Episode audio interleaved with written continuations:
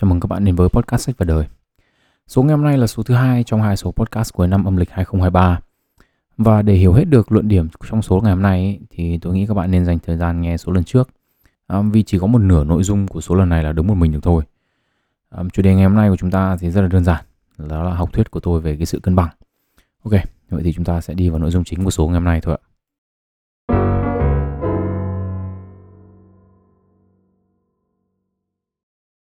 Um, giống như là rất nhiều những cái số ngoại truyện khác của tôi thì có lẽ đầu tiên chúng ta nên bắt đầu ở một điều đơn giản đó là định nghĩa. Cân bằng có nghĩa là gì? Um, theo từ điển Oxford ấy, thì cân bằng là điều kiện mà những cái yếu tố khác nhau ấy, thì bằng nhau hoặc là tương đương với nhau về mặt tỷ lệ. Um, ví dụ mà từ điển này đưa ra là cân bằng trong cụm cân bằng giữa làm việc và nghỉ ngơi. Dễ hiểu và thường gặp đúng không ạ? Um, trong số này ấy, thì chúng ta cũng sẽ chủ yếu nói về sự cân bằng giữa hai yếu tố chứ không phải là nhiều hơn. Um, một hệ thống phức tạp như kiểu cuộc sống ấy, thì luôn luôn có nhiều hơn hai yếu tố và việc cân bằng ba yếu tố trở lên thì nó phức tạp hơn rất là nhiều. à, vậy thì câu hỏi đầu tiên là nếu một cuộc sống mà phức tạp thì tại sao lại làm podcast về một cái điều đơn giản? à, nó có sát thực tế đâu đúng không ạ? à, điều này thì hoàn toàn là đúng thôi. à, nhưng mà tôi vẫn sẽ chỉ nói về sự cân bằng giữa hai yếu tố mà thôi. Đơn giản ấy, vì một là đây là một số ngoại truyện. Mục đích của nó chỉ thuần túy là để cho các bạn biết được một góc nhìn khác về những hiện tượng xảy ra xung quanh các bạn. à, các bạn có thể đồng ý hoặc không đồng ý với những quan điểm này à, nhưng điều quan trọng là các bạn biết thêm một góc nhìn khác về cuộc sống. Và mục tiêu của số lần này là để các bạn biết về góc nhìn của tôi về sự cân bằng giữa hai yếu tố trong một sự việc nhất định. À, và lý do thứ hai ấy, là vì góc nhìn về sự cân bằng này là để phục vụ lập luận của tôi về cái giá phải trả trong cuộc sống chứ không chỉ đơn thuần là lập luận về sự cân bằng nói chung. Ok vậy thì à, học thuyết về sự cân bằng của tôi nó chỉ đơn giản như sau. Sự cân bằng tuyệt đối trong cuộc sống là gần như không bao giờ có hoặc nếu có thì chỉ là tạm thời. Mặc dù vậy với những người bình thường như tôi và bạn ấy những người không được sinh ra ở vạch đích thì sự nỗ lực để hướng tới điểm cân bằng trong cuộc sống là điều cần thiết vì nó sẽ mang lại cho các bạn sự tối ưu trong cuộc sống. Vì chỉ khi đó ấy, thì cái bạn thu về ấy, nó mới xứng đáng với cái giá mà bạn trả. Thế thì để hiểu được ý tôi trong cái học thuyết này thì đầu tiên là tôi muốn nói về một cái đặc trưng của sự cân bằng giữa hai yếu tố đó là tính đối trọng. Về mặt vật lý thì đối trọng là một trọng lượng có chiều lực ngược lại với một khối lượng khác tạo ra sự ổn định về mặt cơ học cho các hệ thống máy móc thường là được sử dụng trong việc nâng tải như kiểu thang máy chẳng hạn. Từ đối trọng ấy thì có hai tính chất. Một là lực thì phải bằng nhau và hai là phải ngược chiều nhau. Sự đối trọng ấy thì không phải là khái niệm mới hay là xa lạ gì cả. Chắc chắn là ai của chúng ta cũng biết cái logo um, âm dương đúng không ạ? Hình âm dương là một hình tròn gồm hai nửa tương xứng, một nửa màu đen tượng trưng cho âm và một nửa màu trắng tượng trưng cho dương. Trong nửa màu đen ấy thì cũng chứa một hình tròn nhỏ màu trắng và trong nửa màu trắng ấy thì cũng có một hình tròn nhỏ màu đen âm và dương ấy là hai khái niệm được cho là có tính đối nghịch nhưng mà tồn tại song song với nhau. Tỷ lệ là ngang nhau và tạo nên sự cân bằng. Chính vì thế trong đạo giáo ấy, thì cặp đối nghịch này được sử dụng để nói về những cái cặp khái niệm khác trong thế giới quan. Ví dụ như là mặt trăng mặt trời nam và nữ nóng và lạnh ban đêm ban ngày vân vân vân vân.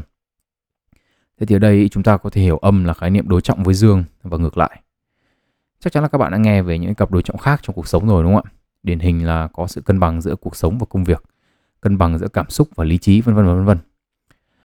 Ở đây thì tôi sẽ không đi sâu vào những cái cặp khái niệm này, mà thuần túy chỉ muốn chỉ ra cách mà những cặp khái niệm này đối trọng với nhau. Khi mà chúng ta nói về việc cân bằng cuộc sống với công việc chẳng hạn, có nghĩa là chúng ta ngầm hiểu với nhau rằng cần phải cân bằng cái thời gian mà chúng ta dành cho hai khía cạnh này của cuộc sống. Những ai mà tự thấy cần phải cân bằng lại thì có nghĩa là thời gian mà họ dành cho một trong hai khía cạnh này nhiều hơn hẳn cái còn lại nhưng mà nếu nhìn sự cân bằng giữa công việc và cuộc sống dưới góc nhìn là đây là hai yếu tố đối trọng với nhau ấy, thì chúng ta cũng ngầm hiểu thêm một yếu tố nữa là hai hai cái điều này thì là ngược nhau ở một cái khía cạnh nào đó. Ví dụ, ở khía cạnh yêu thích và đam mê chẳng hạn, thì nếu như một người đam mê công việc hơn là dành thời gian cho gia đình, thì với họ, việc cân bằng có nghĩa là bớt thời gian cho công việc, một cái mà họ yêu thích, và dành nhiều thời gian hơn cho gia đình, một cái mà họ không thích bằng ở chiều ngược lại, nếu một người rất là thích dành thời gian cho gia đình nhưng mà lại không thích đi làm lắm thì sẽ lại phải tự nhắc nhở bản thân là không đi làm thì cái gia đình mà mình yêu thương là nó sẽ đói. Chính vì thế nên họ sẽ tự cân bằng lại bằng cách giảm thời gian với cái mình yêu thương, đấy là gia đình và tăng thời gian cho cái việc họ không thích bằng đi làm. À, nhưng mà với một người mà không thích dành thời gian cho công việc vì nói thẳng ra là phần nhiều trong chúng ta đi làm là để kiếm tiền, chả ai đam mê như công việc như là thiên hạ quảng cáo cả và cũng không thích dành thời gian cho gia đình vì một lý do gì đó ví dụ như là cuộc sống gia đình không hạnh phúc chẳng hạn về nhà cái là vợ chửi hoặc là chồng nó suốt ngày say sưa nhậu nhẹt nó đánh thì chắc chắn là họ sẽ không bao giờ nói về việc cân bằng giữa gia đình và công việc. Vì về bản chất ấy, là trong trường hợp này ấy, thì hai khái niệm đó không đối trọng với nhau. Cả hai ấy, thì đều làm tăng stress cho cái người được nói đến. Và như thế thì họ sẽ cân bằng cuộc sống bằng cách đi nhậu, ngoại tình hoặc là một cái gì đó khác mà họ cảm thấy thích thú. Như thế thì mới thực sự là cân bằng dựa trên cái khái niệm là đam mê và thích thú. Hay là khi nói về sự cân bằng giữa cảm xúc và lý trí chẳng hạn. Khi nói là phải có sự cân bằng giữa cảm xúc và lý trí trong một quyết định nào đó, có nghĩa là chúng ta đang giả định rằng để đưa ra một quyết định phù hợp ấy thì cần phải quan tâm đến sự công bằng và hợp lý của quyết định đó. Nhưng đồng thời ấy, thì cũng phải quan tâm đến những hệ quả về mặt cảm xúc cho những người liên quan. Ngoài ra ấy, chúng ta cũng cho rằng là hợp lý và hợp tình là hai yếu tố ngược chiều nhau. À, trong nhiều quyết định thì thực tế là đúng là như vậy. Vì trong nhiều hoàn cảnh ấy, thì để đưa ra được những quyết định mà tối ưu tài nguyên sử dụng và kết quả thu về ấy, thì con người trong những hoàn cảnh đó thường là yếu tố phải chịu thiệt. Một ví dụ điển hình tại thời điểm này là trong nền kinh tế là việc thuyên giảm nhân sự trong lĩnh vực công nghệ thông tin.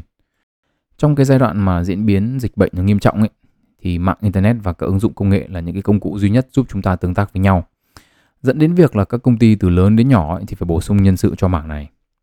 Thế nhưng mà sau khi dịch bệnh kết thúc ấy, thì việc cắt giảm nhân sự đặc thù dành riêng cho những mảng công nghệ ấy, thì sẽ bị buộc phải cắt giảm do nhu cầu sử dụng của người tiêu dùng không còn cao như trong quá trình dịch. Và những quyết định sa thải hàng chục nhân viên của những công ty nhỏ, hàng trăm nhân viên của những công ty vừa và thậm chí là hàng nghìn của những công ty lớn trở thành một vấn đề được đưa ra bàn tán sôi nổi. Mà tôi thấy nhiều ý kiến còn bảo là đấy, lúc mà nó cần mình thì nó nói ngon nó ngọt nó hứa hẹn đủ kiểu. Nhưng mà làm được vài năm thì nó coi như nó trở mặt nó đuổi không thương tiếc. Tôi nghĩ là cái ý kiến này nó mang tính chất cực đoan. Nhưng mà đúng, tức là dưới góc độ mà hợp tình ấy, thì công ty nào mà chẳng muốn giữ lại những mà người mà đã từng gắn bó và cống hiến cho mình. Thế nhưng mà dưới góc độ hợp lý ấy, thì họ buộc phải cho nghỉ. Vì chỉ như thế thì họ mới có thể tiếp tục tồn tại được. Trong thực tế cuộc sống ấy, thì tôi nghĩ rằng hiện tượng này nó còn nhiều sắc thái hơn thế và nó còn phức tạp hơn. Nhưng mà nhìn chung ấy, thì đây có thể nhìn nhận là một quyết định hoặc là hợp lý hoặc là hợp tình, chứ không thể cả hai. Ở đây ấy, thì không có giải pháp là win-win. Tuy nhiên ấy, có rất nhiều sự cân bằng được nhắc đến không phải giữa hai yếu tố trái ngược và đối trọng với nhau, mà có thể chỉ là đơn thuần là những yếu tố sử dụng cùng một loại tài nguyên hữu hạn. Cùng quay về ví dụ gia đình và công việc. Nếu một người cho rằng cả hai đều là những yếu tố mang tính trách nhiệm, thì việc cân bằng ở đây ấy là cân bằng thời gian và công sức để làm sao mình hoàn thành trách nhiệm ở cả hai khía cạnh. Hay là sự cân bằng giữa việc dành thời gian cho những người bạn thân và dành một phần thời gian tương tự cho những người bạn không thân lắm hoặc là đi mở rộng những mối quan hệ. Rõ ràng là việc dành thời gian cho cả ba nhóm này thì đều có những lợi ích xã hội nhất định và những lợi ích này thì không giống nhau. Ví dụ như dành thời gian cho bạn thân ấy, thì khiến chúng ta cảm thấy thoải mái nhưng mà không cho chúng ta những góc nhìn mới về cuộc sống bởi vì chúng ta đã quá hiểu nhau rồi. Dành thời gian cho những người bạn xã hội ấy, mà không quá thân ấy thì cho chúng ta những thông tin mới, những góc nhìn khác lạ về cuộc sống. Và dành thời gian để mở rộng các mối quan hệ ấy, thì chúng ta có thể mở ra những cánh cửa khác nữa trong cuộc sống, kết nối chúng ta với nhiều cơ hội hơn. Vậy thì việc cân bằng các mối quan hệ xã hội của chúng ta ấy, thì về cơ bản là cách mà chúng ta phải chia thời gian vào các nhóm khác nhau như thế nào cho nó hợp lý. Một trong những vấn đề điển hình khác về việc sử dụng cùng một loại tài nguyên trong cuộc sống là cân bằng chi tiêu. Có những mục chi tiêu được tính vào thiết yếu, có những mục chi tiêu tính vào những cái không thiết yếu nhưng mà chúng ta cần. Và cũng có những cái mục chi tiêu là những cái chúng ta muốn. Và chúng ta cần phải cân bằng chúng với những cái số tiền mà chúng ta kiếm được. Trong thời điểm kinh tế khó khăn ấy, thì cả những chi tiêu trong cùng một mục Ví dụ như là cùng trong mục thiết yếu chẳng hạn, cũng cạnh tranh với nhau để giành lấy lượng tài nguyên ít ỏi mà chúng ta có. Và việc cân bằng nó thì trở nên cực kỳ khó khăn và chăn trở. Tuy nhiên ý, trong một điều kiện kinh tế xã hội tốt hoặc là bạn may mắn được sinh ra và sống trong một gia đình mà không cần phải quá lo lắng về tiền bạc thì có lẽ việc cân bằng tài chính chưa bao giờ là vấn đề mà bạn cần phải quá quan tâm cả. Tất cả những cái ví dụ mà chúng ta vừa nhắc đến ý, thì đều là cách nhìn khác nhau về sự cân bằng. Khi mà mất cân bằng ấy, tức là chúng ta không có những yếu tố đối trọng hoặc không có đối thủ cạnh tranh về mặt tài nguyên ấy thì chúng ta có thể dễ dàng nhận ra là sẽ có những hệ quả mang tính tiêu cực. Dễ nhìn thấy nhất là vấn đề về mặt dân số mà chúng ta đã nói đến trong yêu ba, đúng không ạ? Bây giờ mà nhiều đàn ông quá, theo suy nghĩ của người Trung Quốc là dương thịnh âm suy ấy, thì vấn đề nhãn tiền ấy là việc sẽ có nhiều đàn ông mà không có bạn gái, không có người yêu hay là không có vợ. Hay là sự mất cân bằng trong gia đình công việc chẳng hạn. Thì hệ quả của nó là hoặc là lên công ty thì sẽ nghe sếp kêu về công việc không hoàn thành hay là bị giảm lương hoặc là ở chiều ngược lại thì vợ chồng sẽ có những cái thái độ hoặc là những cái động thái mang tính nhắc nhở cảnh cáo cho chúng ta nhớ là chúng ta đang không dành đủ thời gian cho gia đình. Mất cân bằng lý trí và cảm xúc ấy thì có lẽ là ai trong chúng ta cũng đã từng tương tác với những người như vậy rồi đúng không ạ? Tương tác với những người mà lý trí quá ấy, thì thấy họ như một cái máy chả biết để ý cảm xúc của người khác. Tương tác với những người cảm xúc quá ấy, thì cũng khó chịu. Nhiều khi họ làm họ chẳng nghĩ gì đến kết quả đầu ra cả mà chỉ biết đến cảm xúc của họ tại thời điểm đó mà thôi. Về việc sử dụng tiền bạc ấy, thì tôi tin là nhiều người trong chúng ta cũng tự nhận ra rằng mình không phải là người có khả năng cân đối tốt chi tiêu. Lúc nhiều tiền thì ăn uống cho nó cũng sướng mồm đi, đúng không ạ? Nhưng mà đến lúc cạn cạn tài nguyên thì lại phải bóp mồm bóp miệng. Thế nhưng mà có nhiều cái sự mất cân bằng ấy rất là khó để nhìn nhận thấy. Điển hình là sự mất cân bằng trong nhận thức. Ở đây thì tôi sẽ lấy một cái ví dụ khá là phổ biến để các bạn có thể thấy được cái vấn đề này. Hai cặp đối lập về mặt tư duy mà chúng ta thường thấy trong các luận điểm à, của các nước phương Tây ấy, là đề cao cái tôi và luận điểm của các nước phương Đông là đề cao tính cộng đồng. Cái việc đề cao cái tôi của các nước phương Tây ấy, thì du nhập vào các nước phương Đông nói chung và Việt Nam của chúng ta nói riêng thông qua nhiều hình thức khác nhau. Nhưng mà có lẽ điển hình nhất là những cái suy nghĩ như kiểu là tôi đặc biệt và bạn cũng vậy, tôi giỏi và bạn cũng vậy. Hay là xu hướng làm mọi cách để cho mình nổi bật trong đám đông của những người muốn trở nên nổi tiếng. Thậm chí là tôi cũng đã từng nói chuyện với một vài người có cái suy nghĩ là phải làm mọi cách để có thể khác. Kể cả là đi ngược lại với đám đông. Bất luận là cái đám đông nó đúng hay sai. Cứ phải khác biệt thì mới được. Ở thái cực ngược lại thì chắc chắn là ai trong chúng ta cũng biết những người mà bị ảnh hưởng quá mức bởi lời nói của những người xung quanh. Làm gì cũng sợ bị đánh giá, không dám làm theo ý mình. Họ cố gắng giấu mình vào đám đông, không làm gì để thu hút sự chú ý của người khác. Mọi người sao họ theo vậy, không dám ý kiến gì cả. Không khó để nhận ra rằng ấy, thì sẽ có những cái trường hợp mà cái sự mất cân đối hoặc là có thể gọi là cực đoan về tư duy này sẽ có lợi. Trong những trường hợp mà đám đông mà sai ấy, thì việc đi ngược lại với đám đông có thể sẽ cho ra kết quả đúng. Và lịch sử thì cho thấy là có nhiều phát minh mang tính cách mạng ấy, thì có thể đến từ việc làm những điều mà đám đông cho là không khả thi. Ngược lại, trong những trường hợp như đại dịch Covid-19 vừa rồi ấy, thì việc tuân thủ nghiêm ngặt những cái quy định cộng đồng của những nước châu Á cho phép việc kiểm soát dịch nó tốt hơn ở những nước mà sự tự do cá nhân được đề cao. Tuy nhiên ấy, nhìn chung ấy, thì trong cuộc sống hàng ngày ấy, thì không ai muốn phải tương tác với những người cực đoan như thế cả. Những người lúc nào cũng đi ngược lại với đám đông ấy, thì sẽ khiến cho những hoạt động tập thể trở nên rất là khó khăn và cồng kềnh hơn rất là nhiều. Còn những người sao cũng được ấy, thì sẽ chẳng có cái đóng góp gì cho ai cả ngoài cái sự hiện diện của họ. Việc tìm kiếm sự cân bằng của những cặp đối nghịch về mặt nhận thức nói riêng hay là tất cả những cặp đối nghịch mà tôi đã nhắc đến trong số ngày hôm nay thì đều giúp chúng ta giảm thiểu những hệ quả không mong muốn trong cuộc sống. Cái điều khó làm nhất ấy, có lẽ là biết lúc nào phải làm cái gì cho nó phù hợp. Nhưng mà ở đây thì chúng ta sẽ quay lại cái luận điểm đầu tiên trong học thuyết của tôi về sự cân bằng. Đó là sự cân bằng hoàn hảo ấy thì gần như là không bao giờ tồn tại. Hoặc nếu có thì chỉ là tạm thời. Cái lý do chính ấy là vì sự cân bằng thì không phải là một điểm cố định mà nó là một biên độ dao động. Không phải chỉ có 5 điểm thì là cân bằng giữa 0 và 10 mà 4, 5, 6 thì đều là những điểm cân bằng giữa 0 và 10 cả. Mặc dù chỉ là một biên độ dao động nhưng mà chúng ta ít khi cảm nhận được sự cân bằng trong cuộc sống. Lý do thì rất đơn giản. Chỉ khi nào chúng ta mất đi một điều gì đó thì chúng ta mới nhận ra giá trị của nó. Và chính vì thế, chúng ta không nhận ra rằng là cái sự cân bằng đã từng tồn tại trong cuộc sống của chúng ta cho đến khi mà chúng ta rơi vào trạng thái mất cân bằng. Trạng thái mất cân bằng ở đây ở bất kỳ một khía cạnh nào đó qua thời gian thì sẽ tạo ra những cái vấn đề mang tính cực đoan. Và khi chúng ta nhận thức được những vấn đề đó thì chúng ta cần phải có cơ chế điều tiết để tìm lại sự cân bằng cần thiết. Nhưng mà nếu lập luận như vậy thì chúng ta đang nói với nhau rằng trạng thái hoạt động tốt nhất của một con người là khi nó cân bằng. Đúng không ạ? Vì chỉ khi mà chúng ta giả định rằng trạng thái cân bằng là trạng thái tự nhiên nhất của con người chúng ta thì chúng ta mới có thể nói với nhau rằng khi mất cân bằng thì mới nảy sinh vấn đề. Đây thì cũng là vấn đề về trời học học thuyết này của tôi. Có nghĩa là để học thuyết này đúng ý, thì chúng ta cần phải giả định với nhau rằng sự cân bằng trong cuộc sống là trạng thái tự nhiên của con người. Và nếu giả định này đúng thật thì sự mất cân bằng dù có là thế nào đi chăng nữa cũng sẽ mang lại những hệ quả tiêu cực. Và nếu đã như thế thì phải chăng là những sự mất cân bằng mà chúng ta nhận thức là tích cực cũng có thể tiềm ẩn những vấn đề tiêu cực. Tôi cho là đúng như thế. Ở góc độ cá nhân ấy, nếu các bạn đã từng phải che giấu con người thật của mình để sống theo một tiêu chuẩn do bố mẹ hoặc xã hội đề ra ấy, thì chắc chắn các bạn sẽ hiểu luận điểm này. Ai nhìn vào bạn cũng sẽ thấy là bạn là con ngoan trò giỏi và là tấm gương cho thiên hạ nói theo. Nhưng bản thân bạn ấy, thì có thể rất là bất mãn với tất cả những gì mình đang làm và tự hỏi là đến bao giờ thì cái vở kịch này nó mới hạ màn. Người ngoài nhìn vào ấy, thì sẽ thấy bạn là một con người đầy sự tích cực nhưng mà trên thực tế thì bạn phải che giấu rất là nhiều để có được cái hình ảnh đó. Việc che giấu đó thì nó không phải là miễn phí vì nếu một ngày nào đó nó sẽ đủ nhiều và đủ nặng để bắt bạn phải trả giá cho nó. Ngoài xã hội thì cũng không thiếu ví dụ. Tôi nghĩ rằng ai trong chúng ta cũng đã từng nghe về những con người mà theo thiên hạ đồn đại là những bầu trời tư cách hoặc là những cái tấm gương sáng về tài năng và sự cần cù chịu thương chịu khó để rồi mà từ tay trắng làm giàu. Nhưng mà sau 2 năm ấy, thì kẻ bị truy nã về tội buôn người, ừ, kẻ thì vào tù vì tội buôn ma túy. Hay là nhẹ nhàng hơn ấy thì cá nhân tôi thấy nhiều người trên mạng xã hội họ khoe đủ thứ. Nào là một năm đọc bao nhiêu quyển sách, phát triển được con người thế nào, cuộc sống và sự nghiệp đạt được những cái thành tựu gì. Nhìn đâu thì cũng thấy bóng loáng. Nhưng mà chính vì tin tưởng vào cái học thuyết của bản thân mình nên là tôi thì luôn sinh nghi. Trong đầu tôi ấy, thì luôn luôn có câu hỏi là thế điểm trừ của những cái vị thánh này là cái gì? Họ đang cất giấu những cái điều gì trong bóng tối? Tôi cho rằng ấy chẳng có cái gì nó tốt quá cả. Mà nhỡ có cái gì nó tốt quá thật ấy, thì chúng ta cũng nên nghi ngờ.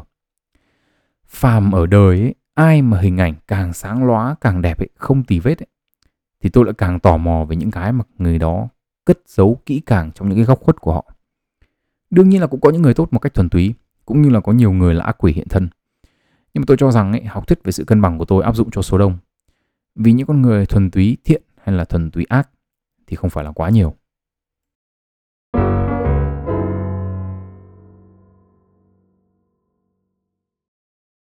Trong phần cuối của số podcast này thì tôi muốn tổng kết lại những gì được nhắc đến trong cả số lần trước và số lần này.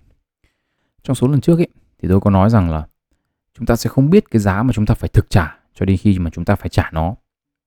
Có những cái giá mà chúng ta trả được nhưng cũng có những cái giá quá đắt mà chúng ta không thể trả nổi. Và những cái giá mà chúng ta không trả được ấy, thì chúng ta có thể nhìn nhận nó như một sự mất cân bằng. Mất cân bằng giữa những điều mình mong muốn và năng lực thực sự của bản thân.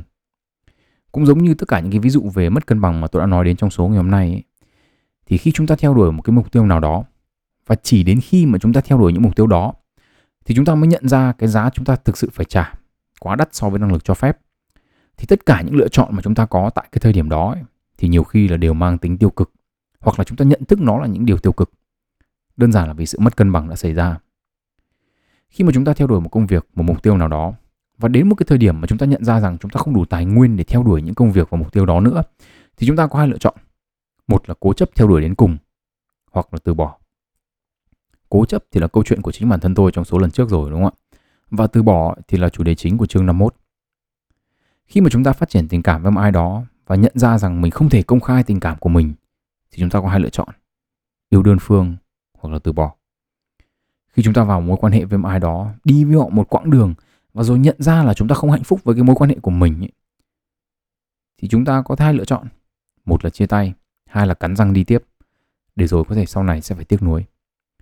Tình đơn phương và chia tay là câu chuyện của yêu bốn. Còn sự không hợp nhau và những vấn đề bất mãn trong tình yêu thì tôi cũng đã nhắc đến trong yêu một giống như tôi đã nhận định từ trước, sự cân bằng trong cuộc sống là không phải hoàn hảo.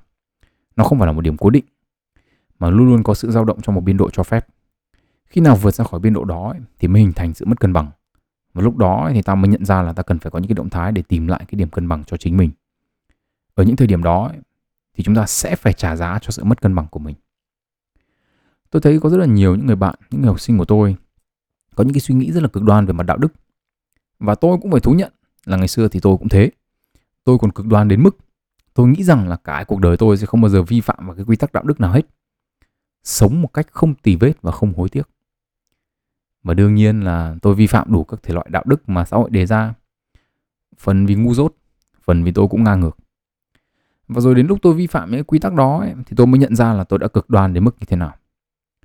À, tôi nói như thế không phải để tôi ngụy biện cho những cái lỗi lầm của tôi. Tôi vẫn thường nói với các bạn rằng tôi không phải là một người tốt và tôi mắc rất nhiều sai lầm trong quá khứ. Thậm chí đến cả những năm gần đây khi tôi đã tự trang bị cho mình thêm rất là nhiều hiểu biết về thế giới quan tôi vẫn mắc những sai lầm mà tôi tin là phần lớn các bạn những người nghe podcast này không bao giờ mắc phải. Chắc chắn là các bạn mà nghe câu chuyện của tôi ấy, các bạn cũng sẽ tự hỏi là tại sao một người hiểu biết như thế lại mắc sai lầm ngớ ngẩn như vậy? Và tôi cũng đã từng nói điều này rồi. Tôi cũng chẳng biết phải trả lời các bạn như nào nữa. Tôi chỉ biết nói với các bạn rằng ấy, là có những cái sai lầm mà tôi mắc 6 7 năm nay ấy, vẫn tìm được đường vào giấc ngủ của tôi để khiến tôi phải tỉnh giấc trong đêm và dằn vặt bản thân mình. Tôi vẫn đang trả giá cho những lỗi lầm mà tôi mắc phải nhiều năm trước và đã bổ sung thêm những cái để dằn vặt mình trong những năm gần đây. Cái giá mà tôi phải trả để theo đuổi những mục tiêu của tôi mà tôi nhắc đến ở cuối số lần trước ấy, thì cũng là điển hình của một sự mất cân bằng. Tôi quá chú trọng vào việc dành thời gian cho bản thân mình mà bỏ qua những mối quan hệ xã hội. Quá chú trọng vào công việc mà bỏ qua việc nghỉ ngơi quá chú trọng vào theo đuổi kiến thức mà bỏ qua việc sống và trải nghiệm. Và đương nhiên là cái gì nó cũng có cái giá của nó. Ở đây thì tôi nhận ra rằng là đúng là cũng có những mục tiêu trong cuộc sống của mình là quan trọng tại một thời điểm nào đó. Ví dụ như tôi nghe rất là nhiều người nói rằng là tuổi trẻ thì phải tập trung vào công việc và nó như kiểu là hô thành khẩu hiệu ấy. Người người nhà nhà làm nô lệ cho tư bản. Nhưng mà từ trước đây ấy, từ đã lâu rồi thì tôi đã khuyên học sinh của tôi là học ít thôi, yêu nhiều lên. Yêu nó cũng là một kiểu học. Vì nếu mình không học cái món đấy ấy, thì đến cái lúc mà mình phải lập gia đình ấy, thì mình chả biết phải làm thế nào cả. Mà những cái sai lầm ngây thơ ngu ngốc tại cái thời điểm phải lập gia đình ấy, thì cái giá nó đắt hơn rất là nhiều so với thời tuổi trẻ. Điều quan trọng nhất là phải biết bảo vệ bản thân mình trong chuyện tình cảm. Nhưng không được chỉ vì tập trung vào học hành hay làm quá mà quên yêu đương. ấy thế nhưng mà rồi chính tôi lại không áp dụng được cái lời khuyên đó vào bản thân mình. Tuy nhiên ấy, vấn đề của sự cân bằng trong cuộc sống thì tôi cho rằng không chỉ đơn thuần ở những cặp đối nghịch hướng ra ngoài như là việc mình dành thời gian cho cái gì mà nó còn ở việc cân bằng những cặp đối lập nội tại trong con người mình nữa. Bản thân tôi cũng là một người chứa đựng rất là nhiều những cặp đối lập đấu đá với nhau từng ngày để chiếm lấy cái thế thượng phong. Còn tôi thì loay hoay tìm sự cân bằng cho những cái cặp đối lập đó. Có những cặp ấy thì tôi đã nhắc đến trong số ngày hôm nay, như kiểu là cảm xúc với lý trí hay là việc cân bằng giữa những cái trách nhiệm trách nhiệm khác nhau. Mà trong tôi ấy thì còn có cái cặp đối lập mà tôi gọi là người lớn và trẻ con. Người lớn trong tôi ấy thì bảo là phải biết tuân theo những cái nguyên tắc cơ bản của xã hội. Nó là những cái nguyên tắc được hình thành, phát triển và mài rũa nhiều năm nay để phục vụ cho mục đích tương tác xã hội. Cái đứa trẻ trong tôi ấy thì lại gào lên hỏi là tại sao lại phải như thế? Tại sao lại cứ phải tuân theo những nguyên tắc ngớ ngẩn chẳng hợp lý gì cả? Hãy tương tác theo cách mà chúng ta muốn. Hãy kết bạn theo kiểu riêng của chúng ta. Vì chỉ có như thế chúng ta mới biết rằng họ đến với chúng ta thật lòng. Rồi người lớn trong tôi thì bảo là đi dạy học thì phải nghiêm túc. Phải thật giỏi trong cái mình dạy. Hiểu biết thì phải thật vững. Rồi hãng đi nói người khác. Biết 10, dạy 1, 2 thì mới được. Còn cái đứa trẻ con trong tôi ấy, thì lại bảo là đi dạy thì đầu tiên là phải vui. Ngày xưa đi học có bao giờ quan tâm đến thầy giỏi hay kém đâu. Không vui thì ai mà đi học. Rồi người lớn trong tôi thì lại bảo là cứ như thế thì lấy đâu ra tư cách mà tự nhận mình là nhà giáo. Trong sự nghiệp ấy, người lớn trong tôi bắt tôi ổn định. Phải tìm được một cái con đường sự nghiệp cho riêng mình rồi nghiêm túc với nó. Tuổi này rồi mà còn chưa đâu vào đâu. Chả mấy mà bố mẹ mình ở tuổi xế chiều. Mày còn muốn lang thang đến bao giờ nữa? Không ổn định được thì bao giờ mới gánh cái trách nhiệm của một thằng con lên vai? Còn đứa trẻ trong tôi thì lại bảo là, bố mẹ nào mà chẳng muốn con mình thành công và hạnh phúc. Nếu vẫn chưa hạnh phúc với con đường mình chọn thì phải tiếp tục loay hoay chứ. Rồi cái người lớn trong tôi thì lại đáp lại và bảo rằng là ở đời có bao giờ có hạnh phúc hoàn hảo đâu. Phải biết hài lòng với những gì mình có chứ. Và đứa trẻ lại gào lên và nói là không được. Đi tiếp đi. Chưa thấy hài lòng thì chưa được dừng lại. Phải đi con đường riêng của mình. Thậm chí là đến những cái điều đơn giản mà tôi nghe được trong cuộc sống ấy, mà tôi chỉ cần thấy nó hơi vô lý một tí thôi. Thì ngay lập tức đứa trẻ con trong đầu tôi bảo là đánh đá đi bạn ơi. Cho nó biết thế nào là lễ hội. Nhưng mà người lớn trong tôi thì lại bảo là cứ từ từ người ta mắc lỗi vì có thể người ta không biết. Mà không biết thì không có tội. Cứ im lặng xem mọi chuyện nó diễn ra thế nào. Và cứ thế cứ thế hai con người đó đánh nhau suốt ngày để tranh giành cái quyền được chỉ đạo tôi. Còn tôi thì tìm mọi cách để cân bằng bản thân mình. Và không thể hiện cho mọi người thấy là tôi là một thằng tâm thần đa nhân cách. Tôi cũng phải thú nhận rằng là nếu mà các bạn không nghe podcast của tôi ấy, mà chỉ gặp tôi ngoài đời ấy, thì có lẽ là các bạn sẽ không bao giờ tin được tôi là người đứng sau sách vào đời đâu ngoài đời ấy, thì tôi quá là nhảm nhí. Tôi trẻ con và theo lời một người bạn của tôi ấy thì đấy là ông nhìn chẳng giống một người đọc sách gì cả. Và nếu mà các bạn chỉ nghe podcast ấy, thì các bạn chắc chắn là sẽ không bao giờ nhận ra tôi ngoài đời thông qua tương tác thực tế. Một trong những cái điều mà tôi nhận ra là giúp tôi tìm được cái sự cân bằng trong cuộc sống là tiếp thu kiến thức. Càng biết nhiều ấy, thì tôi thấy mình cân bằng hơn. Biết ở đây là thông qua cả sách vở và trải nghiệm biết nhiều hơn ấy để biết là cái loài người chúng ta không quan trọng như chúng ta cứ tự hào vỗ ngực nghĩ. Và biết để trân trọng những người bạn khác cùng cái chia ngôi nhà xanh của chúng ta. Biết nhiều hơn ấy để biết đạo đức không phải là những chủ đề tuyệt đối. Để khi mình vấp ngã ấy, thì phải can đảm mà đứng dậy đối mặt với vấn đề của mình. Biết để mà khi người khác vấp ngã ấy, thì còn giơ tay ra mà đỡ vì mình cũng đã từng vấp ngã như họ. Biết nhiều hơn ấy để thấy mình không phải là siêu nhân không phải là cái gì cũng tự mình làm được không phải cứ ép bản thân chạy là sẽ đến nơi mà đến lúc không chạy được nữa thì phải biết dừng và biết đủ nhiều để hiểu rằng là dừng ấy là bỏ cuộc nhưng mà bỏ cuộc để tồn tại và tham gia một cuộc đua khác chứ không phải là bỏ cuộc xong là nằm một chỗ vì trên thế giới có rất nhiều người cũng phải bỏ cuộc Nhưng như thế không có nghĩa là họ là những người thất bại. Đường đua của mình họ đâu có hiểu. Cái giá họ phải trả mình đâu có biết. Suy cho cùng ấy, thì mình cũng chỉ biết rõ nhất cái cuộc đua và cái con đường của chính mình mà thôi. Giống như tôi đã nói ở số lần trước ấy, đến giờ phút này ấy, thì tôi không còn đủ sức trả giá cho những gì mình mong muốn nữa rồi. Tôi đã mất đi cái sự cân bằng của chính bản thân mình. Việc tìm lại sự cân bằng có lẽ sẽ cần rất là nhiều thời gian và công sức. Thật sự mà nói, trước khi ghi âm cái số podcast ngày hôm nay khoảng 2 hôm thì tôi đã nghĩ rằng là hay thôi, nghỉ. Không thể nghĩ được nữa rồi. Mà không nghĩ được như thế này ấy, thì cái sản phẩm làm ra nó sẽ không tốt. Lập luận nó sẽ thiếu sót. Và như thế thì là tốn thời gian của những người nghe mình. Và tôi cũng phải nói thật là cái sản phẩm cuối cùng tại cái thời điểm tôi ghi âm này tôi chưa hài lòng với nó 100%. Tôi cho rằng vẫn còn rất nhiều cái tôi có thể nói. Nhưng mà rồi tôi cũng phải nhận với bản thân mình đấy là bây giờ sức thì nó cũng chỉ có thể làm được như thế thôi. Mà không thể làm hơn được. Thế chẳng nhẽ là không làm. Nếu mà không làm thì làm cái gì? Tôi đã từng nói rằng là việc làm podcast là ý nghĩa cuộc sống của tôi. Nếu không làm nữa thì cuộc sống của tôi làm gì còn cái ý nghĩa gì nữa. Và chính vì thế nên bây giờ tôi vẫn ngồi đây với các bạn. Thế nhưng ấy, nếu công cuộc tìm hiểu kiến thức cho tôi luận ra cái học thuyết về sự cân bằng của riêng mình ấy, thì nó cũng cho tôi biết rằng là cuộc sống không phải chỉ có một ý nghĩa. Nhiều người vẫn hay nói với nhau là phải đi tìm ý nghĩa của cuộc sống trong việc này việc nọ. Đến giờ thì tôi nghĩ là như thế là chưa đủ. Ý nghĩa của cuộc đời mình có lẽ không phải đến từ một việc duy nhất đâu. Có thể ấy, cái sự mất cân bằng của tôi ấy là đến từ việc tôi chỉ thấy ý nghĩa của cuộc sống mình trong công việc. Biết đâu đấy, khi tôi có gia đình, tôi cũng sẽ tìm thấy ý nghĩa cuộc đời mình dưới phương diện là một người chồng, một người cha. Khi đó tôi sống không phải vì công việc nữa, mà còn vì phải sống để làm chỗ dựa cho vợ mình và làm bàn đạp cho con của mình. Hoặc cũng có thể tôi sẽ tìm thấy ý nghĩa cuộc sống của mình trong những cái nơi mà tôi ít ngờ tới nhất. Trong công việc từ thiện chẳng hạn. Tôi thì luôn có trong mình một cái tình yêu với các loài động vật. Và nếu tôi dành thời gian làm những cái việc, ví dụ như là với những cái trạm cứu hộ chó mèo chẳng hạn, thì biết đâu tôi lại tìm thấy ý nghĩa cuộc đời mình ở những góc độ khác. Và đây ấy, thì cũng là thông điệp tôi muốn gửi đến các bạn trong số cuối cùng của một năm cũ. Ừ thì cũng phải hiểu về cái giá chúng ta phải trả. Thì cũng phải hiểu về những cái cặp đối lập trong cuộc sống và cái cách cân bằng nó. Nhưng mà ở cái thời điểm cuối cùng của một năm cũ ấy chúng ta thường hay ngẫm lại những cái chuyện đã qua và cầu mong cho một tương lai tươi sáng sắp tới. Và nếu trong cái thời điểm này các bạn ngẫm về những cái giá mình đã phải trả cho những cái mục tiêu của năm cũ và suy nghĩ về những cái mục tiêu cho năm mới, có lẽ ở đâu đó các bạn nên ngẫm về sự cân bằng trong cuộc sống của mình.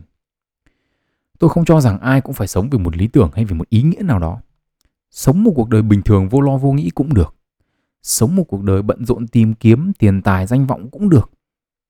Nhưng mà cái sự cân bằng ấy thì nó sẽ cho phép chúng ta đi lâu hơn, đi xa hơn. Vì nếu chỉ tập trung vào một hai mục tiêu mà không có sự cân bằng ấy thì không sớm thì muộn chúng ta sẽ cũng phải trả giá cho sự mất cân bằng. Sự lạc quan ở thời điểm đầu năm là một điều cần thiết, đúng không ạ? Vì nó cho phép chúng ta làm mới động lực để chúng ta tiếp tục sống, làm việc và theo đuổi những cái mục tiêu cá nhân trong 365 ngày tiếp theo. Nhưng mà lạc quan ấy thì cũng cần phải được cân bằng với thực tế để mình có thể thực sự đạt được những cái mục tiêu mà mình đề ra. Chúc mọi người một cái năm mới với những cái sự cân bằng nghe nó rất là bình thường nhưng mà nó không đơn giản. Và tôi nghĩ là nó là một cái mục tiêu rất là đáng theo đuổi cho rất là nhiều người. Cá nhân tôi ấy, thì có lẽ cũng đã đến lúc tôi phải tìm lại cái điểm cân bằng cho mình trong năm mới. Tuy nhiên ấy, do cái giá tôi phải trả quá lớn, có lẽ thời gian tới tôi vẫn phải xử lý những cái vấn đề còn dang dở. Đến được cái điểm mất cân bằng của tôi không phải là ngày một ngày hai. Và vì thế để quay về cái trạng thái cân bằng, có lẽ không thể kỳ vọng vào việc một ngày một ngày hai mà thành công được. Nhưng mà tôi cũng sẽ cố gắng. Và tôi hy vọng rằng các bạn sẽ tiếp tục đồng hành với tôi trong thời gian sắp tới. Với sách và đời ấy, thì tôi cũng mong muốn tìm được một điểm cân bằng khác cho nó. Giống như tôi đã từng nói thì tôi muốn tương tác với các bạn, những người nghe sách và đời nhiều hơn. Và tôi nghĩ đã đến lúc tôi bắt tay vào làm điều đó. Vừa để biết nhiều hơn về các bạn, cũng vừa để các bạn biết nhiều hơn về con người tôi ngoài đời thực. Một đứa trẻ con trong thân xác người lớn và một người lớn hành xử như một đứa trẻ con. Chính vì thế, trong tháng 3 sắp tới, tôi sẽ thay đổi cấu trúc làm nội dung của sách và đời một cách tạm thời, chỉ trong tháng 3 mà thôi. Số podcast tiếp theo sẽ được ra mắt vào ngày mùng 2 tháng 3 là khoảng một tháng sau khi số ngoại truyện này ra mắt. Nếu các bạn là những người thuần túy chỉ quan tâm đến nội dung podcast của tôi thôi, thì các bạn hãy có thể coi đây như là một cái thời gian nghỉ ngơi của tôi sau 2 năm làm liên tục. Nhưng mà nếu các bạn quan tâm đến những nội dung tôi thực hiện nói chung, thì số podcast tiếp theo ấy thì nó sẽ chỉ là một trong một series 5 phần về cùng một chủ đề cho năm mới. Nếu như trước đây ấy, nội dung làm nội dung chuỗi theo kiểu này ấy, chỉ chỉ có thể thực hiện được thông qua những cái số podcast liền nhau như là số lần trước và số lần này.